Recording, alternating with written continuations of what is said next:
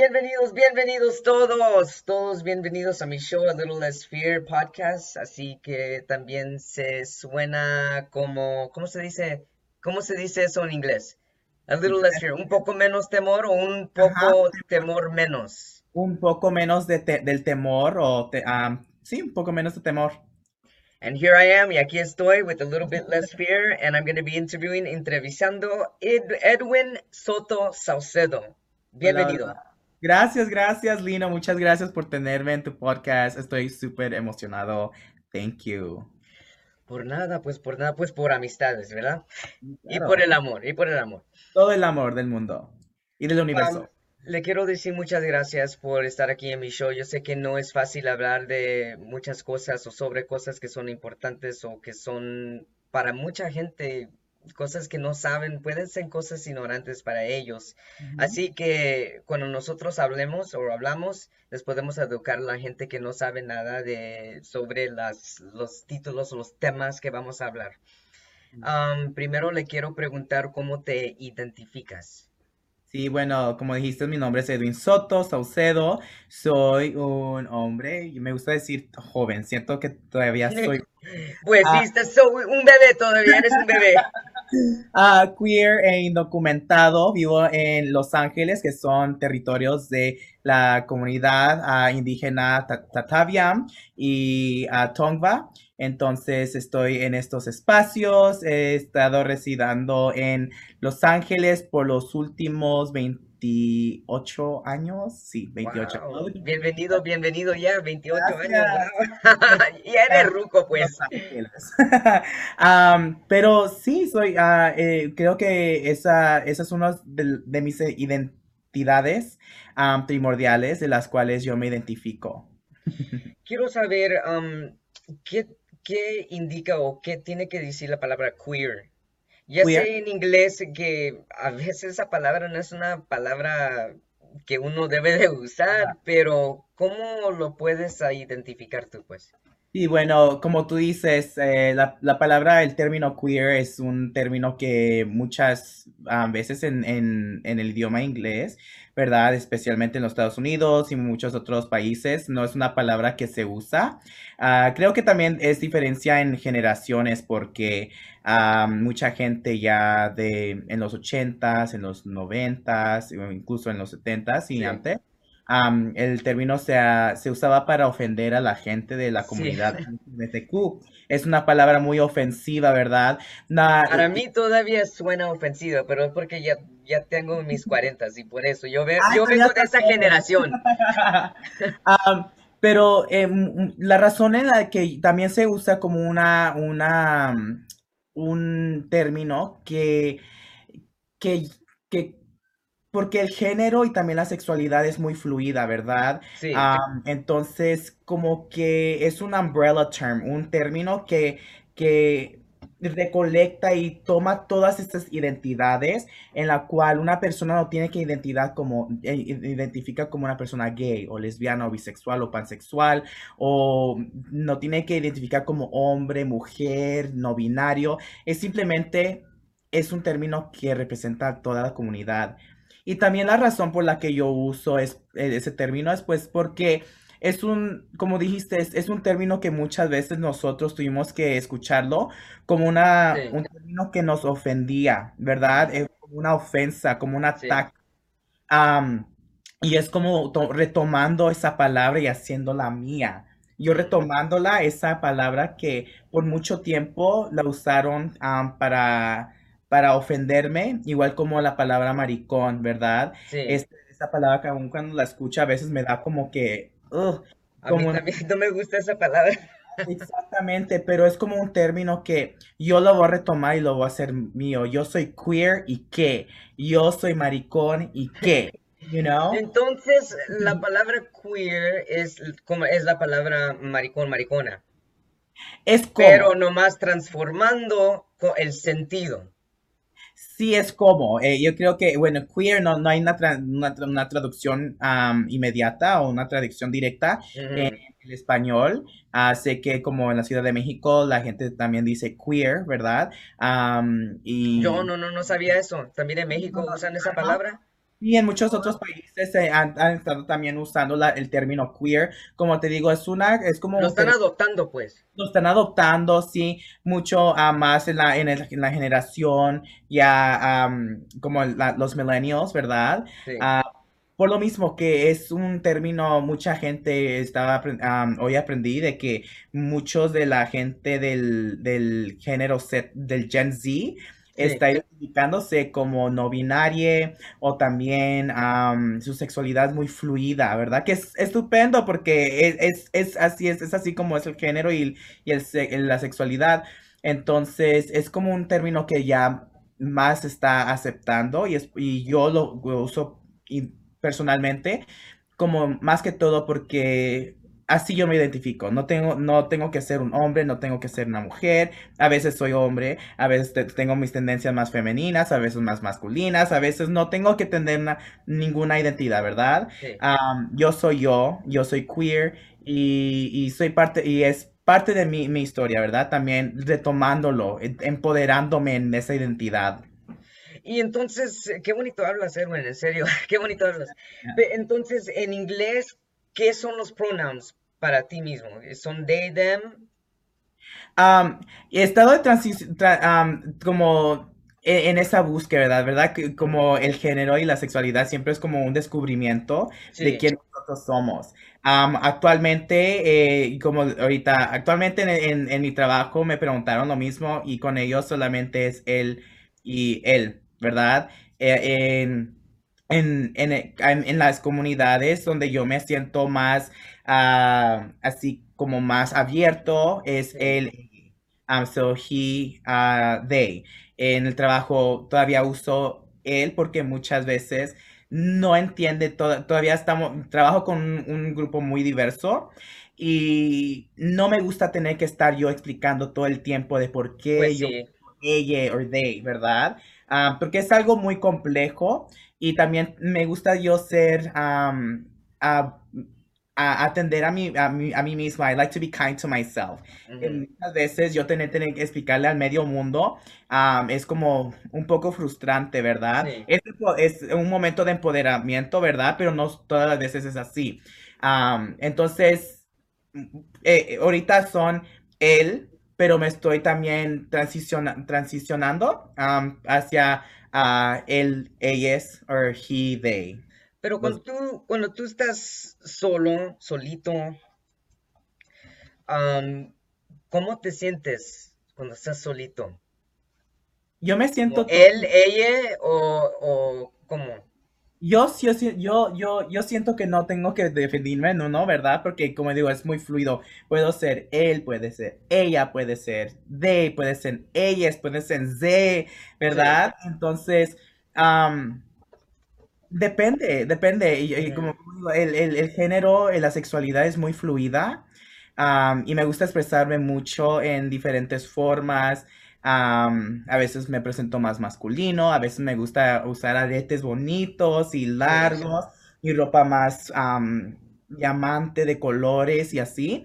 Entonces, pero sí, eh, yo creo que depende en el momento y cómo me estoy sintiendo en ese momento. No, no siento que cuando me siento solo me tengo que sentir de una forma. A veces me siento de, de él, de, de, de, de ellas, a veces me siento como de ella y sí. de they, ¿verdad? Y Yo entonces, creo que los idiomas han sido la cosa más peor.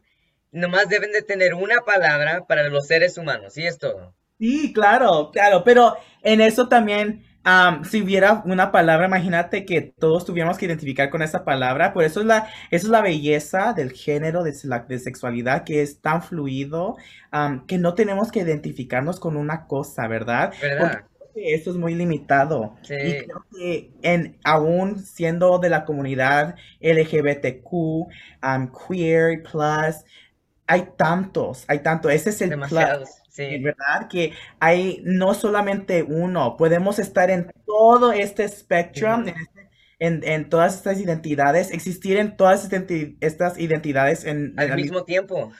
pero también en un mismo tiempo estar en esta identidad, pero en Sí, los próximos segundos sentirte que estás en todos, todas estas identidades, ¿verdad? Y eso es lo hermoso de que Súper tenemos, hermoso. eso es lo bonito de, de ser parte de la comunidad y ser de, de ser humano que tenemos tantas identidades de, de yo ser parte de la comunidad LGBTQ, es solamente una parte de mi identidad, ¿verdad? En estas identidades soy también mexicano, soy latino, soy de color, ah, mi, mi piel es de color café, tengo mis, artista, eres artista.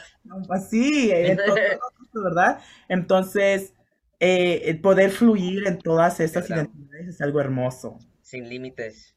Sí, Muchas gracias. Muchas gracias. Claro, gracias a ti. Has dicho con mucho cariño que no eres documentado en los Estados Unidos. Correcto. ¿Cómo te has sentido con esa identificación? Mira, muchas de las veces he sido empoderado por esa identi- identidad, ah, pero es, es por los privilegios que yo he tenido y lo que, y que he disfrutado en este país. Yo vine en- a este país cuando tenía un año. ¿sí? Entonces, toda mi vida he residido, he vivido en los Estados Unidos, por eso puedo hablar en inglés fluido. Eh, me gradué de la universidad, muchas veces en. Gracias. El, el hecho de no tener un acento, ¿verdad? De que mi inglés no está quebrado, am, porque muchas veces sé que mucha gente pasa por eso, ¿verdad? Eso eh, aún es un privilegio, ¿verdad? Que muchas veces la sociedad discrimina por tener un acento, am, un acento ya. cuando habla uno el inglés. Am, pude estudiar leyes, pude estudiar cosas de que yo a mí me encantan, me fascina, he podido, podido viajar mucho de la, mucha, eh, tengo un, un- un- el permiso de trabajar por medio de DACA, un programa, ¿verdad? Am, de, de que tenemos aquí en Estados Unidos. Esos son privilegios. Entonces, Sí. muchas de las veces yo, yo empecé, yo ¿Les sabía de... puedes, um, uh, I'm sorry, um, for cutting. ¿Les puedes educar a la gente lo que tiene que decir privilegio? El privilegio es poner, eh, en- de lo que yo he aprendido, ¿verdad? Y esto es un aprendizaje ya institucional en una universidad y también en los círculos. Yo estoy involucrado mucho con círculos de, de activismo y de or- organizar para los beneficios de derechos civiles y derechos, derechos i- igualitarios y humanitarios. Privilegio es tener poder y autoridad sobre alguien más. No necesariamente que yo lo voy a usar en contra de otra persona, porque mucha gente si tiene privilegio Sí, y, lo usa. y Lo usa para mal, malos sentidos. Yo lo, digo ab- malos sentidos. sí, como dicen, lo, lo usa y lo Lo abusa. abusan. ajá. Ujú. Entonces, yo he reconocido que yo tengo privilegio y yo pues, he decidido usar ese privilegio para poder traer mi comunidad hacia a- a- en un nivel donde yo pueda estar. o con el intento. Y no solamente mi comunidad, comunidades de las cuales yo sé que yo tengo privilegio, más privilegio, como la gente, la, la- la comunidad negra, ¿verdad? ujú. Ah, muchas veces nosotros, ah, nuestra comunidad latina, eh, tenemos muchas ideas Sí, am, que son muy antinegra, ¿verdad? Tenemos, tenemos, eso es algo ya que muchas veces en la comunidad latina se ve desgraciadamente. ajá. Igual tenemos muchas ideas de que son antiindígenas, ¿verdad? Muchas veces usamos palabras que disminuyen y echan de menos a la gente indígena. Entonces, ese es el privilegio, eso es lo que yo he conocido y he podido aprender que yo tengo privilegio y cómo yo lo puedo usar. Entonces, mi privilegio me ha empoderado, aunque soy indocumentado, no tengo papeles, yo no puedo viajar fuera de este país. Yo por muchos años no pude trabajar legalmente en los Estados Unidos. Habían momentos de que sí me sentía am, desgastado, desganado, yo que ya quería tirar la toalla, ¿verdad? pero veía que hay una necesidad en nuestra comunidad.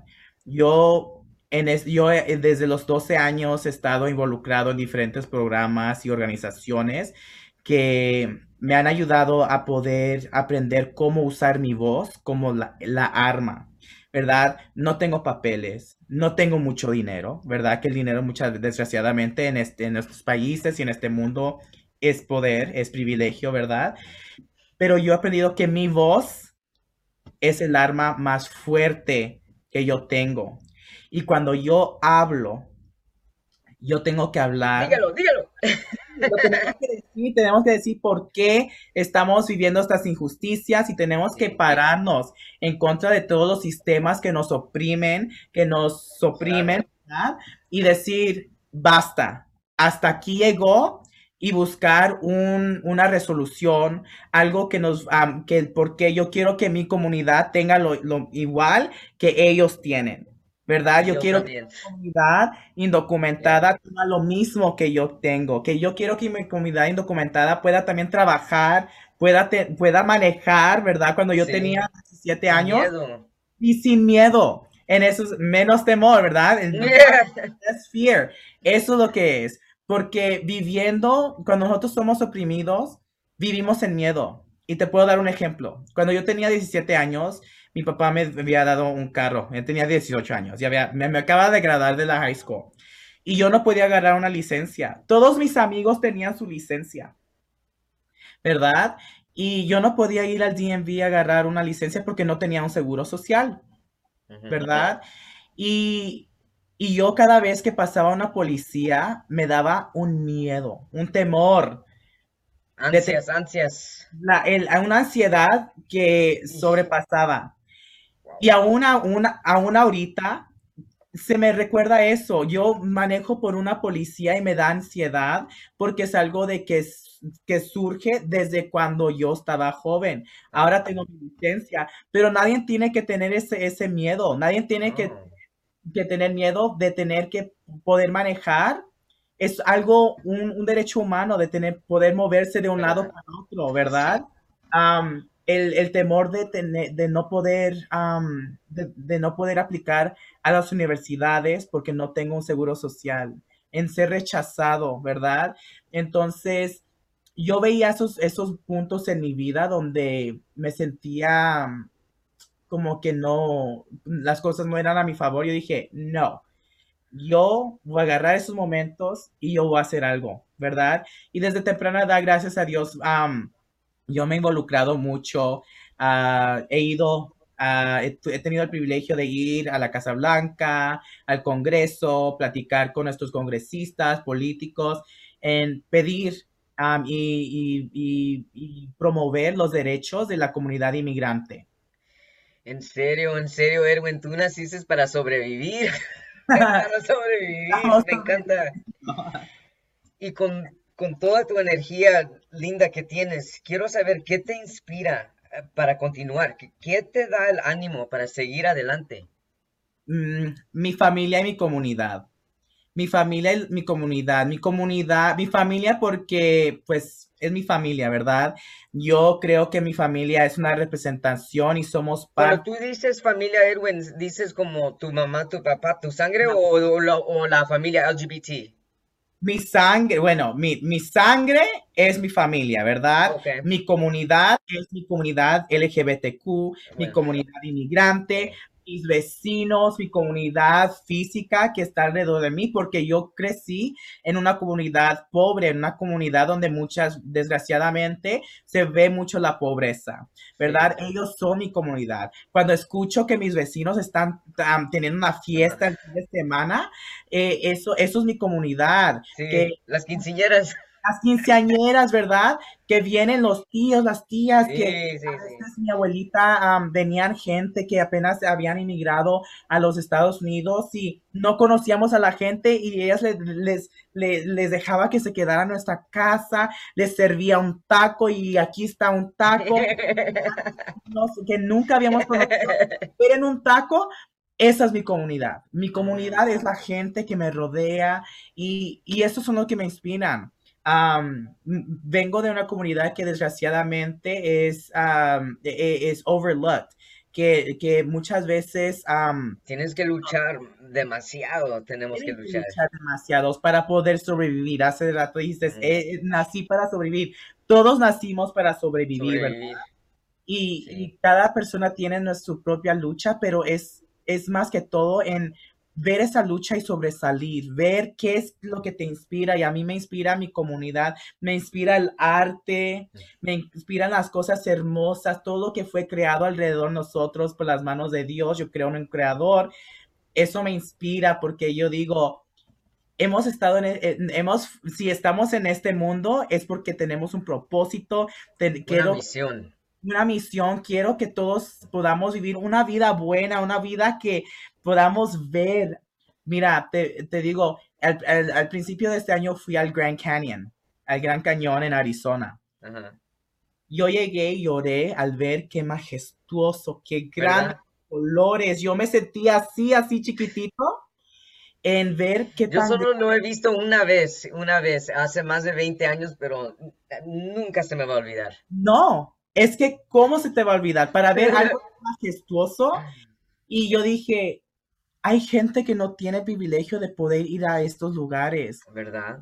¿Verdad? Y yo digo, para nosotros fuimos creados, yo, yo digo, fuimos creados, fuimos, estamos en este lugar, en este país, en este, en, este, en esta tierra, para poder conocer, explorar y, abrir nuestras mentes, nuestra mente a tantas cosas tan hermosas que hay alrededor nuestro.